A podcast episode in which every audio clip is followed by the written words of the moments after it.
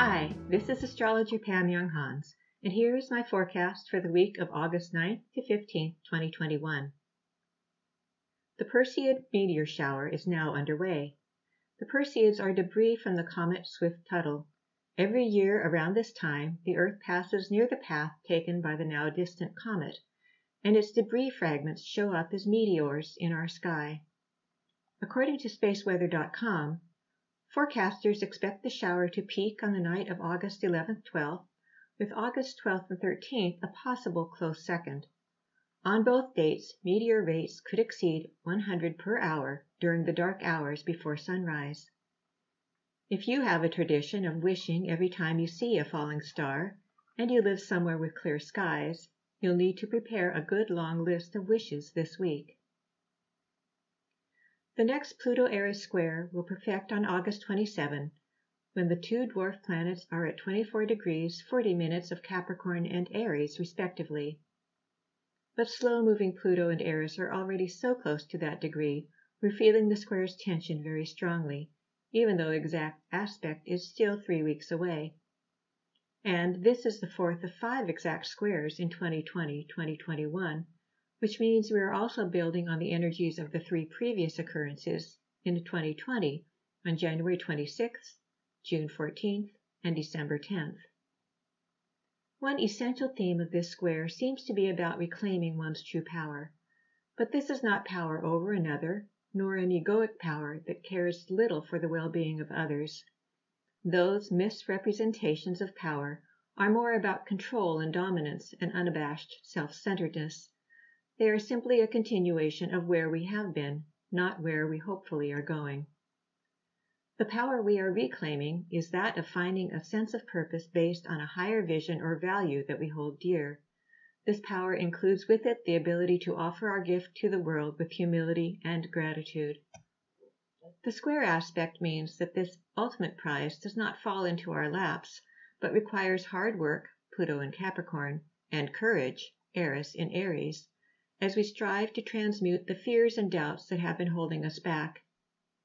In the personality, these fears and doubts may manifest as a need to feel important, a desire to control or dominate, a feeling of entitlement, and the need to believe that we are somehow better than another.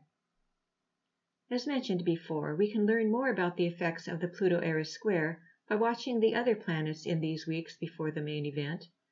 As the faster moving planets interact with Pluto Eris, they can trigger, activate manifestations related to the square. Here are the days and times to watch this week based on Pacific Daylight Time. On Wednesday, Venus and Virgo will quincunx Eris at 11:05 a.m. and trine Pluto at 3:45 p.m. On Friday, the Libra moon will oppose Eris at 7:59 a.m. and square Pluto at 8:20 a.m. On Saturday, Mars in Virgo will sesquiquadrate Eris at 12:31 a.m. and sesquiquadrate Pluto at 7:31 a.m. In addition to these triggering aspects, there is significant planetary activity nearly every day this week, so be sure to get good rest when you can. Here are the highlights day by day. On Monday, Venus in Virgo is opposite Neptune romantic visions, or a desire to rescue another could obscure our ability to see reality clearly. We may end up feeling disillusioned if a loved one or a purchase doesn't meet our idealistic expectations.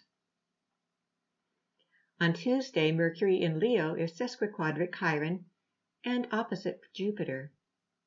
Egos can be easily bruised today. In our eagerness to be heard, we may not take the time to consider the effects of our words on others. On Wednesday, Mars in Virgo is square the nodal axis. Instinctive reactions can interfere with our ability to speak clearly and to listen with an open mind.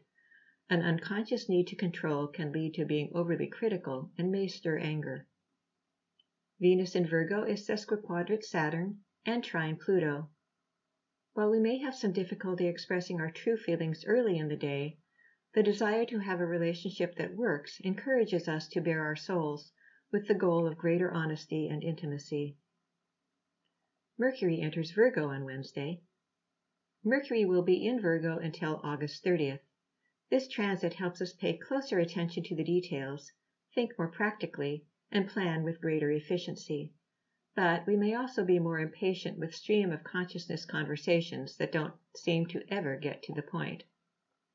There are no major aspects exact on Thursday. On Friday, Mars in Virgo is quincunx Saturn. An over-perfectionism and general impatience can interfere with achieving our goals. On Saturday, Mars in Virgo is sesquiquadrate Eris and sesquiquadrate Pluto. Mars triggers the Pluto-Eris square throughout the day. This activation actually begins earlier in the week and will be already strong on Friday. Venus in Virgo is quincunx Jupiter on Saturday. We can tend to be self-indulgent and easily irritated early in the day if we haven't been doing a good job with self-care this week. The Sun in Leo is quincunx Neptune on Saturday. We may find it hard to know what we really want and need with this aspect. Frustrations and disillusionment arise if we have been basing our well-being on what we hoped would happen rather than on reality. On Sunday, Venus in Virgo is sesquiquadrate Uranus. This aspect represents a struggle between our need for independence and our ideal of what a committed relationship should look like. Mercury in Virgo is square the nodal axis on Sunday. We can overthink or overtalk to the point of weariness with this aspect, which can lead to being overly critical of self or other. Venus enters Libra on Sunday. Venus will be in Libra until September 10th. During these weeks, the need for harmony and balance becomes central to our relationship satisfaction. Beware of tipping the scales too far in an effort to keep someone happy since codependency is a potential shadow side of Libra. If your birthday is this week, it's easy to dream big this year, Leo, and your optimism and belief in yourself can take you far. But be sure to also keep a practical perspective, since dreams can sometimes be too fantastic. Be flexible enough to adjust your plans based on real world results. When you combine realism and idealism in the right proportions, your potentials are unlimited. This is astrologer Pam Younghans wishing you an insightful week. Thank you for being with me on this journey. We hope that you have enjoyed this article. For over 30 years, we at Inner Self have sought to encourage new attitudes and new possibilities. For more inspiration, visit us at innerself.com. Thank you.